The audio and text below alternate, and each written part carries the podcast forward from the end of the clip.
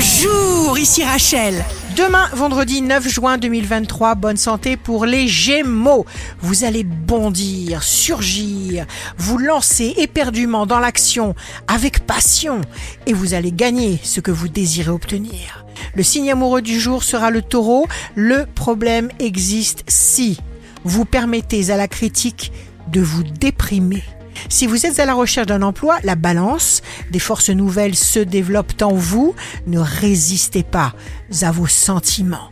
Le signe fort du jour sera les poissons.